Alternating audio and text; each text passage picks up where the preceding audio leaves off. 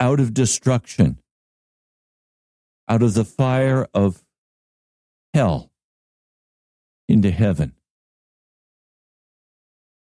Listen again to these words.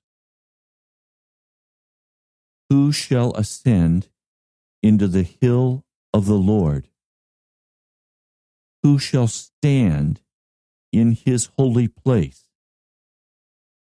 He that hath clean hands and a pure heart, who hath not lifted up his soul unto vanity, nor sworn deceitfully, he shall receive the blessing of the Lord. When we come to do business with God, we're going to have to, first of all, humble our hearts before Him and get clean. We get clean by declaring before the Lord what we have done against Him. We get clean by taking 100% responsibility for what we have done wrong. We can't blame someone else and say, it was their fault I did this. It was their fault that I grew so angry. It was their fault that I have sinned against God. I know what I did was wrong, but it wasn't my fault. I had reasons. All such foolishness has to be repented of. Being set free does not happen until we take 100% responsibility for what we have done and what we have said. When you come before Almighty God and His searching eyes, there are no excuses.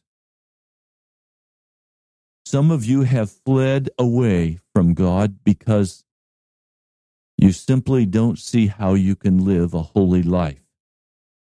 You simply don't see a way for yourself to ever be made pure or clean. Well, you're right.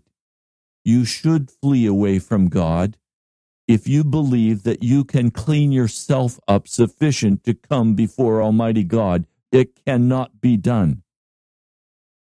That's why it's required that we humble our hearts because we cannot wash away the bitterness and the anger, the lust. We cannot wash away the lies. We cannot wash away the sin that is deeply embedded in our hearts. This can only be done as a work of grace as we confess fully and completely the depths of our wickedness. Now, it takes a man or woman, a boy or girl, who's willing to be absolutely transparent, absolutely honest, absolutely willing to meet unhesitatingly every demand made by heaven. The personal cost cannot be counted. It does not matter. See, there is a brokenness and an emptying of self that is done in us by the work of the Holy Spirit once we're willing to meet these simple conditions. Now, today we've come to do business with God. Have you been running from Him? Have you been denying that you are 100% responsible for your anger? Have you been pointing your finger at others and saying, it's his fault? It's her fault? No, we must take complete responsibility for the wickedness that is in our own heart and soul. Take entire responsibility for the lust that fills our spirit. We must come before God humble and broken because we are responsible. You are responsible before God for the addiction that you have clung to. You are responsible before God for the brokenness your words have created. You are responsible for the judgments that you have made that have bound up your life.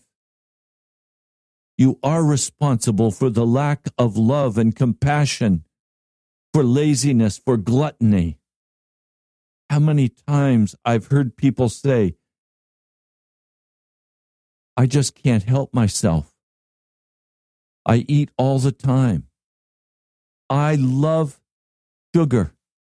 I crave sweets. I can't help myself. You're right. But it is sin. And until you take 100% responsibility and say, I have it because I love it, like the man who came to me and I said to him, You need to lay your cigarettes down. He said, Pastor, I've tried so many times to quit smoking. I just can't quit. It's hopeless. I said, You're right, because you love to smoke. It's not something you hate, it's something you love. He looked at me with a startled look and then he said, You're right. I do love to smoke. I said, You'll never quit smoking as long as you love your sin. So let's pray. Would you be willing to ask God to put a hatred in your heart for your cigarettes? He said, Yes, I'll pray that. I said, Okay, let's pray that together. And we stood and prayed for a very short amount of time, asking the Lord to give him a complete hatred for his cigarettes. Came to church the next week. He said, Pastor, I'm free. I'm not smoking anymore. I hate my cigarettes. That I woke up one morning and I grabbed a cigarette and I said, This tastes awful. This is awful. I don't want this filth in my mouth. And he threw it down. Several times he went through this. The cigarette habit, the addiction to tobacco was broken. Sin is broken when we take 100% responsibility for it. We humble our heart. We go before God and we are honest with God about what that sin is and how we love it, how we do not want to leave it. I know one man who walked away from the church some time ago. I'll tell you why he walked away. It was simply because he could not overcome his sin and live a clean life. And so he walked away from the church. Well, this is not a self improvement process. This is not white knuckling it to make ourselves righteous. Righteousness is a free gift that is given to us by the blood of Jesus. It is the grace that is given to us, and it teaches us to say no to unrighteousness. So this man walked away because he could not do it himself. He refused to humble his heart and lay before God and say, It's my fault. I'm responsible. I can't do it. Will you do it for me, Jesus? He was totally unwilling to pray that prayer. Now, I've shared all of this as a preface to the story of Abram in the book of Genesis. Genesis, the 17th chapter. Let me give just a bit of background. God has called Abram out of his homeland Ur of the Chaldees, Mesopotamia, Babylonian government, a city of occultism, of astrology, of moon worship. All of his family worships the moon god, including his father Terah and his grandfather. God calls him to leave his family and go to a land that he will be shown. He leaves for that land in response to seeing the glory of God, but he does not leave his family behind. And so he gets hung up in Haran, meaning parched place, and he is there until his father dies. Then he moves on into the promised land, the land of Canaan, and he takes with him Lot, his nephew, and Lot's wife, and family, and servants, and sheep, and cattle, and donkey, and goats. That's not what God told him to do. So when he gets to the promised land, there is a famine in the land. He responds to the famine by camping out halfway between Bethel, the house of God, and Ai, the house of ruin. He was undecided. He then sees that he is not going to be able to sustain his wealth in the midst of this famine. And so the scriptures tell us he heads south to the Negev. This was the road right into Egypt in Egypt, he lies to Pharaoh. He tells everybody that this beautiful princess, his wife Sarai, is his sister. And he sees that she is of no utilitarian value because she cannot bear a son. She is barren. And he wants to save his own life. And so he tells everyone, This is my sister. Pharaoh brings her into his palace, into his harem, and makes her his wife. But then God curses Pharaoh and the family and his people. And Pharaoh discovers through divination that Sarai is Abram's wife. And he's so disturbed that he kicks Abram out of the nation.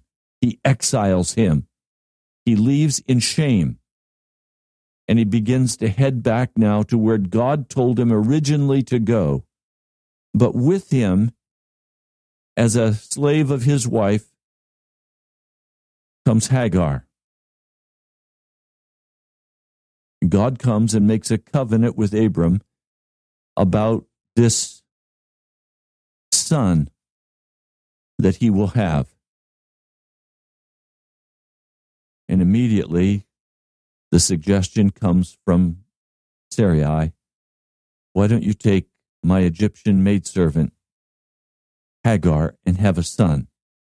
That way I can build what I'm supposed to have because I can't do it. This was simply going the way of the world. It was going back to Egypt again. And Abram did not stand up for the living God of heaven. You read in the book of Romans and it says, he wavered not in his faith. Well, in the, in the Hebrew, the word faith means fidelity to, absolute loyalty to. Abram did not have fidelity yet, but he was in the process of being disciplined. The word disciplined means to be taught, to be taught he was being disciplined by God, that one day he would be assayed and found to have great righteousness. And God was bringing to pass every discipline on Abram's life in order to open his heart that he could see who God was and walk before him as a righteous man. Remember, Abram was not under the new covenant. He was not under the old covenant. He was under what was called the everlasting covenant, which would eventually include the new covenant. So he had a son by the name of Ishmael, meaning God heard. Now, if you want to see an example, an extreme example of the incredible wonderful compassion and love of our God. read the chapter 16 in the book of Genesis and see how kindly God treats this Egyptian servant, this slave, this new wife of Abram. He is so kind. He searches after her. He rescues her from the desert. He tells her that she's going to have a son and that God is going to bless this son, that the presence of God would go with him. But then the Lord also tells him that he's going to be a wild donkey of a man because his hand is going to be against his brother, against everyone, and everyone is going to live in hostility with him. In other words, he's going to be a very contentious person, and he's going to give birth to a contentious people. So Hagar bore Abram a son, and he called him Ishmael. And Abram was now 86 years old when Hagar bore him Ishmael. It was 13 years before God spoke again to Abram. God simply put Abram in the refrigerator. Okay, Abram, I made a covenant with you, and you stepped out in your flesh and tried to fulfill what I said I would do for you. So enjoy what you have created. You're going to lie down in torment. You're going to be miserable because there will be constant disruption in your family. Your wives are going to hate each other. They're going to fight with each other. And this son that's been birthed to you, he's going to be a troublemaker. So for 13 years, this went on. And finally, we come to the 17th chapter of the book of Genesis. When Abram was 99 years old, the Lord appeared to him. And he said, I am God Almighty. When I was a boy, when I was in trouble, my mother would say to me, Raymond, or my dad would say, Raymond Greenlee. And I knew when that word was spoken, I was in deep trouble. When God comes to Abraham and says, I am God Almighty, you better know Abram is in trouble. God has come to do business with Abram. It is always much, much better for man to go to God and ask God if he can do business with God than to have God come to man and say, Look, we're now going to do business. Oh, the sternness and the kindness of God. The sternness and the kindness of God. God came to Abram and said, I am God Almighty. Walk before me and be blameless. He is commanding Abram to walk before him and live without sin. That is God's expectation of us. His expectation is not that we should produce a sinless life by white knuckling, by struggling, by agonizing. It is His intention that we walk before Him and be blameless through the wonderful power of the blood of Jesus Christ. He says to our father Abram, I am, meaning the verb to be. I am. God Almighty. Walk before me, be blameless, and I will confirm my covenant between me and you, and will greatly increase your numbers. In other words, you want the blessing of God in your life. then recognize that God is in charge. Humble your heart and recognize that you're going to have to walk without sin before God if you want His blessing. It takes us back again to this passage of Scripture that I opened with out of the Psalms, Psalm 24 Who shall ascend into the hill of the Lord? Who shall stand in his holy place?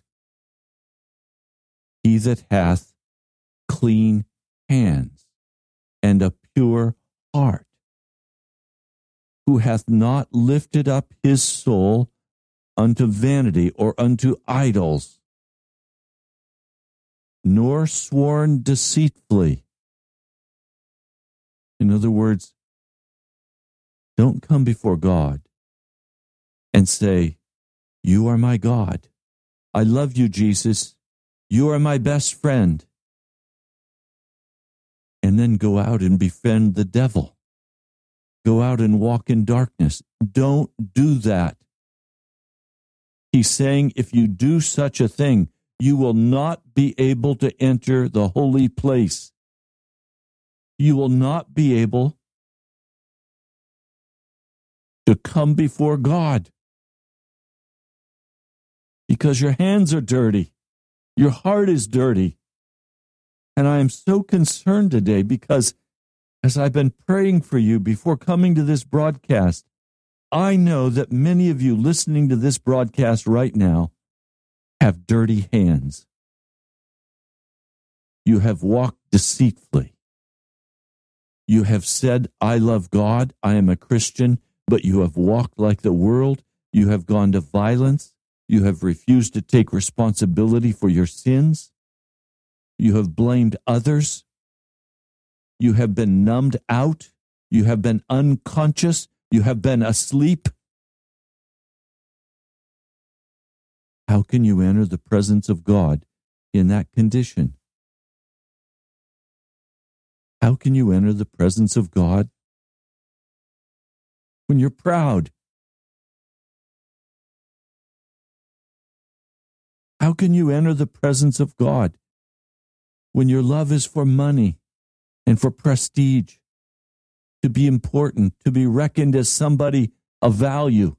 How can you enter the presence of God when He says, Abram, I am God Almighty.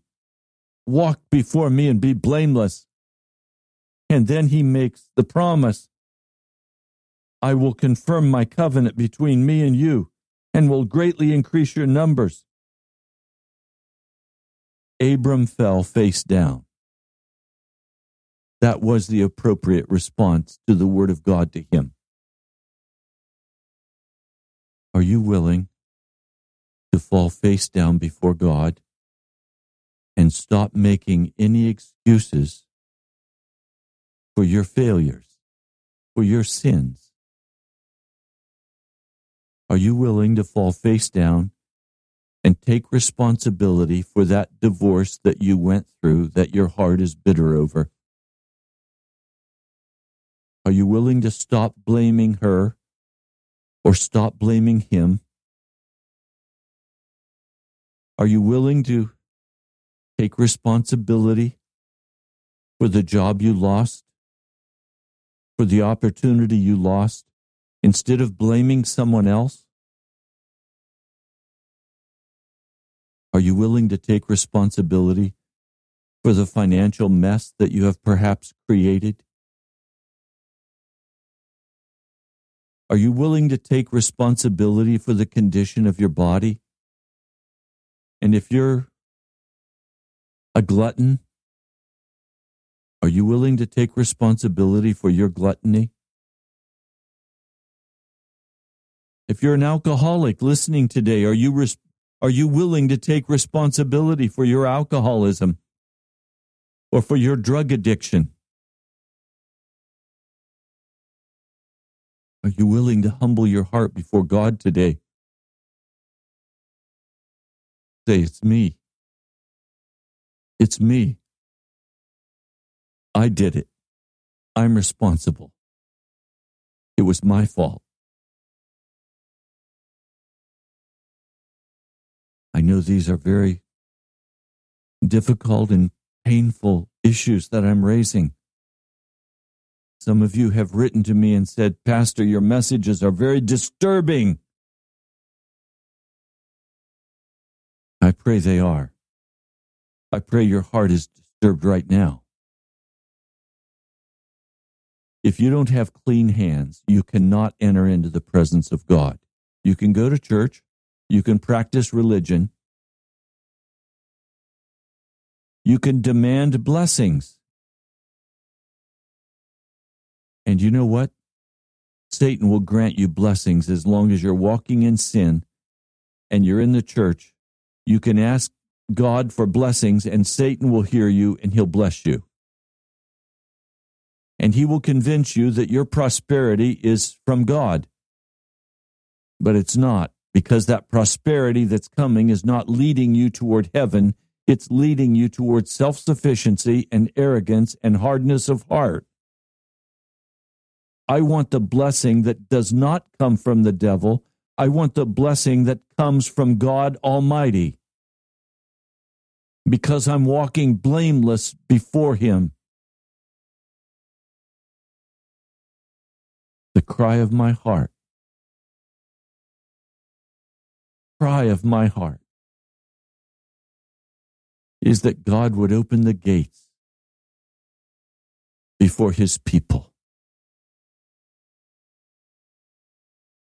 Do you need gates open before you today? Are you bound up? Is your heart ready to do business with Jesus? Some of you have, I, I know this by my time in the prayer closet. Some of you who were going to be listening today, the Lord told me would be running. You've been running because you don't want to face your sin and yet you come and listen to this broadcast hoping that something will be said that will confront you in such a way that you will change your decision because you truly don't want your sin. You want Jesus. But you've been running because you see the cost. You see the cost of laying down your sin, of your pleasure, Are you one that's been running today? Are you willing to stop running and take responsibility for your sin? Humble your heart before God and let Him wash you and make you clean. And you finally are willing to say, Pastor, I will take 100% responsibility for my sin. And I will stop running and I will do business with God. And I will allow Jesus to do whatever he would like to do in my life, and I will pay whatever price is necessary to walk clean before God.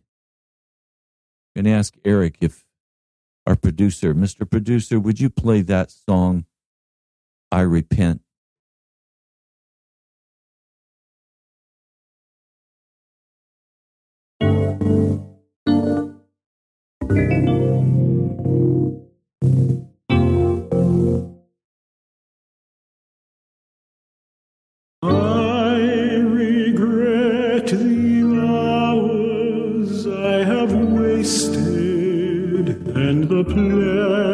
Pleasures I have tasted that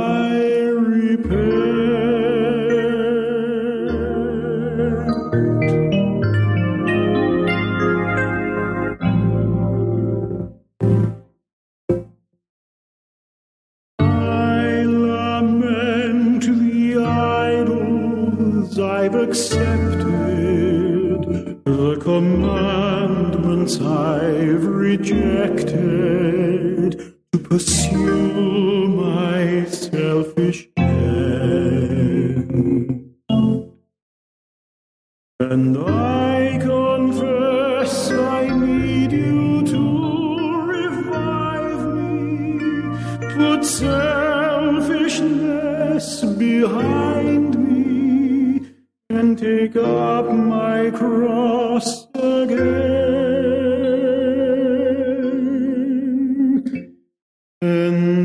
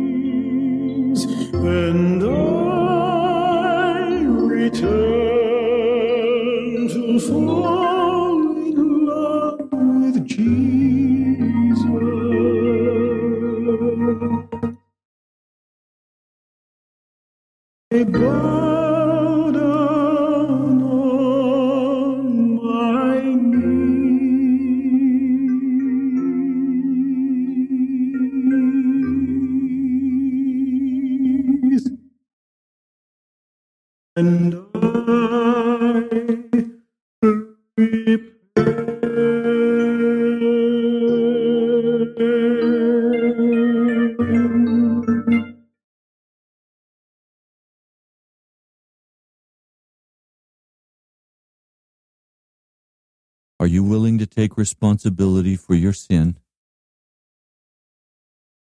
Are you willing to humble your heart before God? Are you willing to be washed and made whole?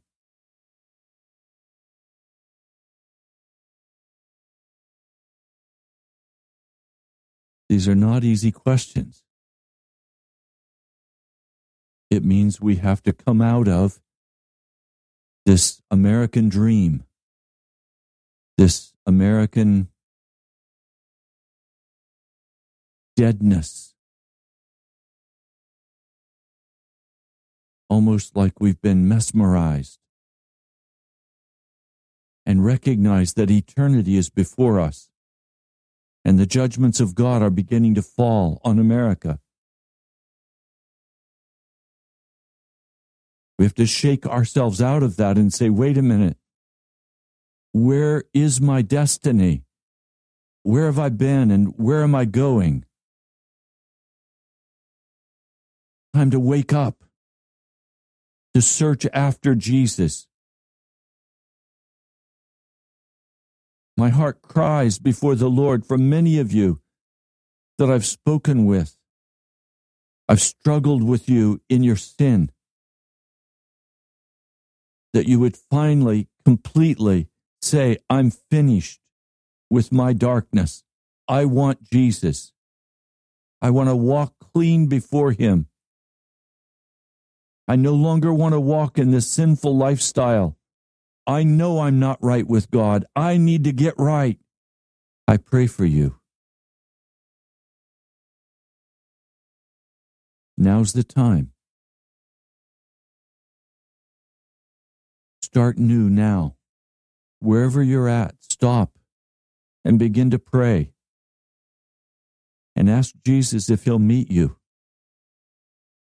Ask Jesus if he'll come and do the wondrous work of healing and restoring in your soul that you could walk clean before God.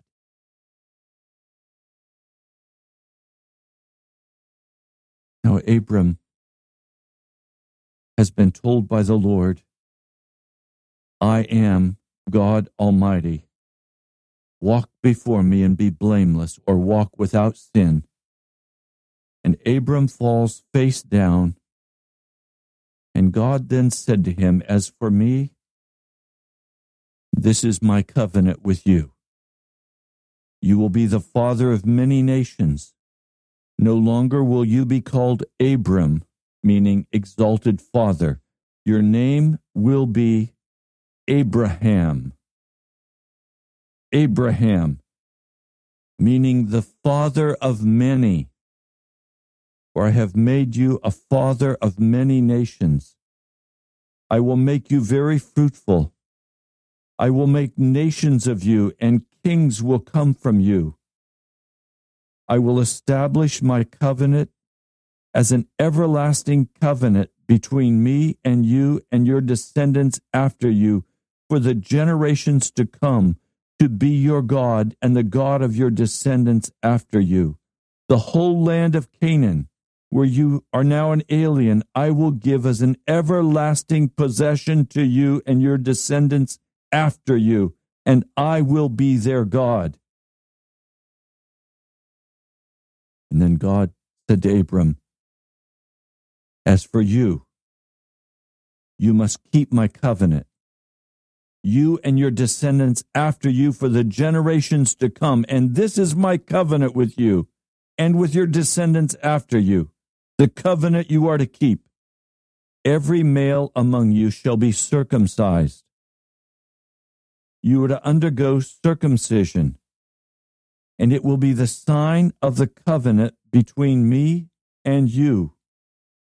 For the generations to come, every male among you who is eight days old must be circumcised, including those born in your household or bought with money from a foreigner, those who are not your offspring.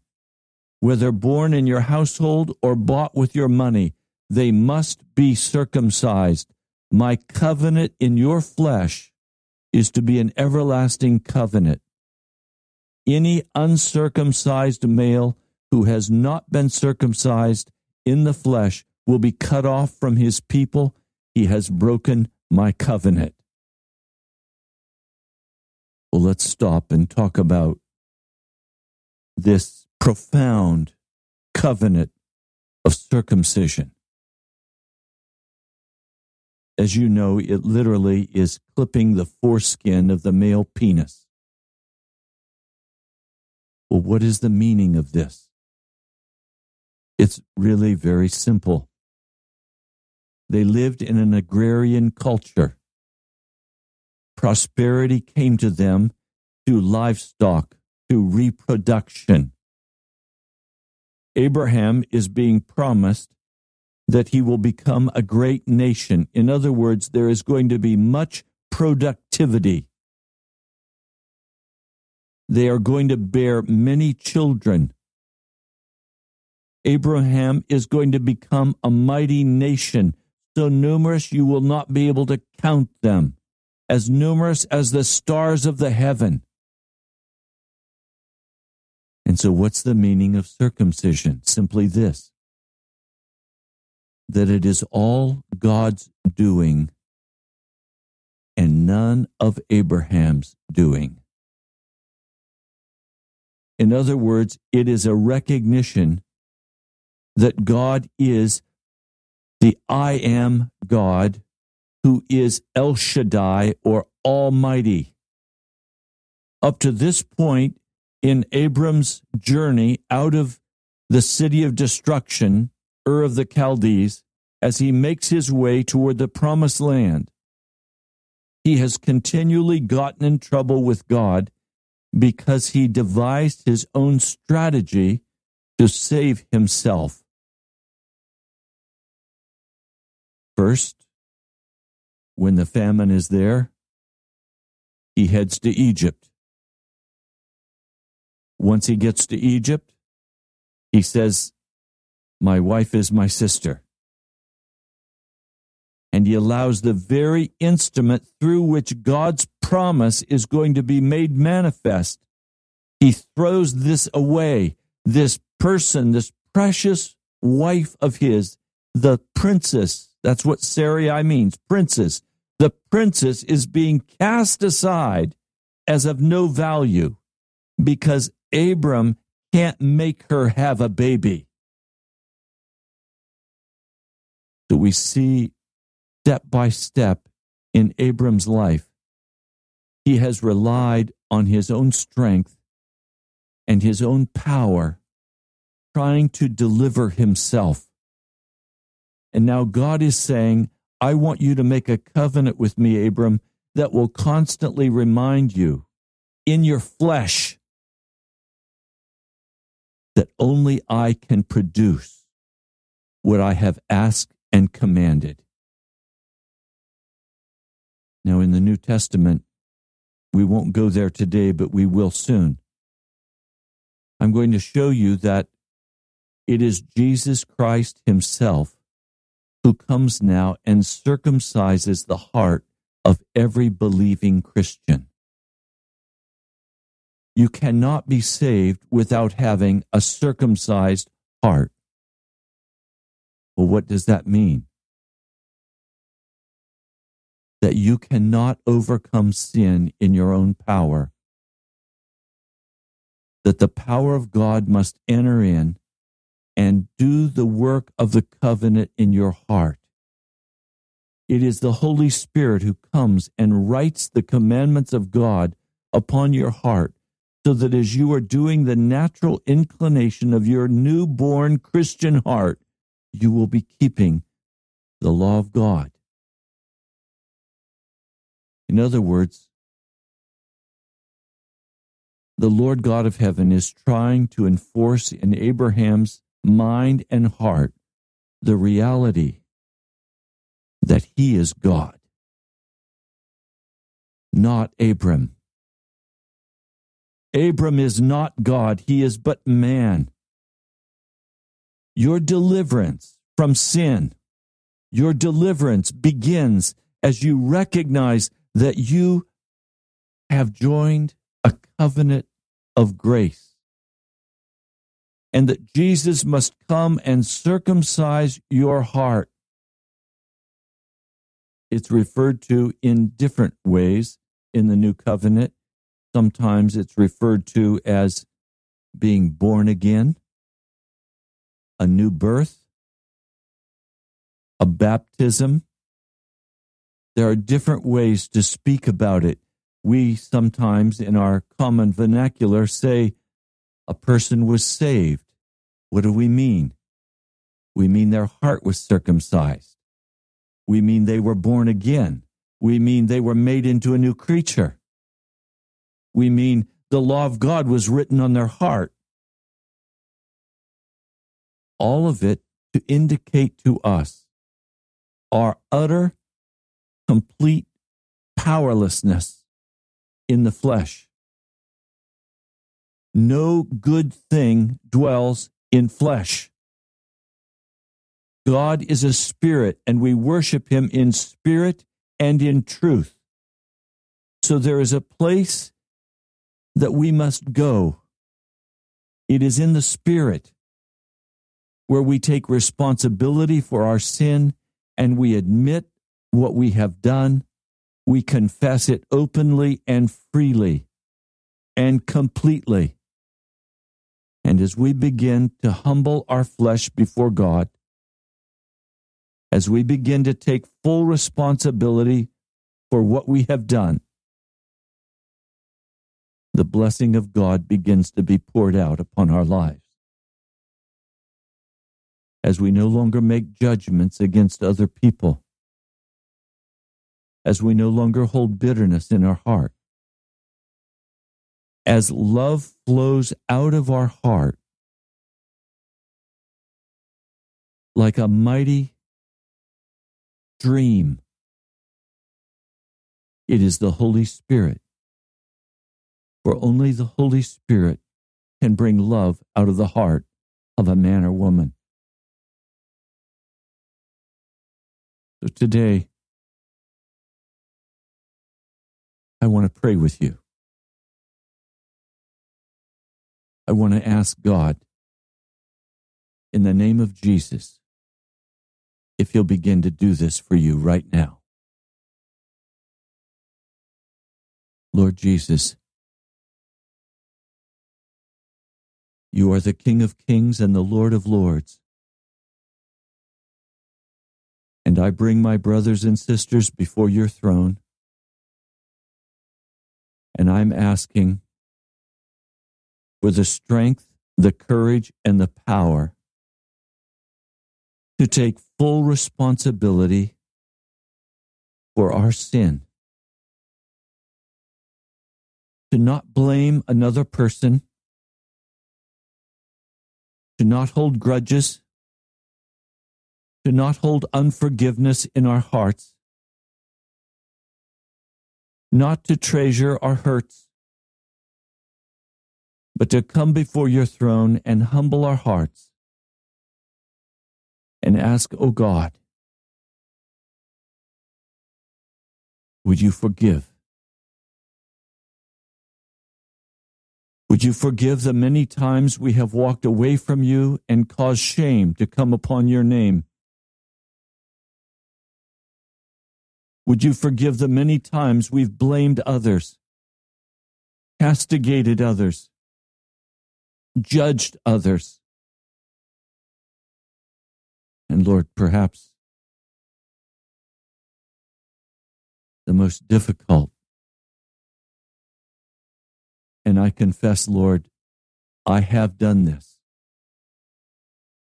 I have held contempt in my heart toward others. I ask, Lord, that you would forgive me and forgive us. I ask, Lord, that you would turn the x ray machine on right now across this city, and that you would make abundantly clear to every person's heart the contempt they have toward another, the pride and the arrogance that goes along with that contempt, of thinking that another is less than we are the pride and the arrogance. Oh God, forgive us. Lord, for the many times we've turned to entertainment, to the television, to the internet, to violence, to lust, the many times we've turned our heart toward things of the world, the professional sports, all of the things that capture the attention of the worldly man or woman. For Lord, you've called us to be pilgrims and to take this journey of holiness and make our way toward heaven. Lord, I ask in your mighty name that you would forgive.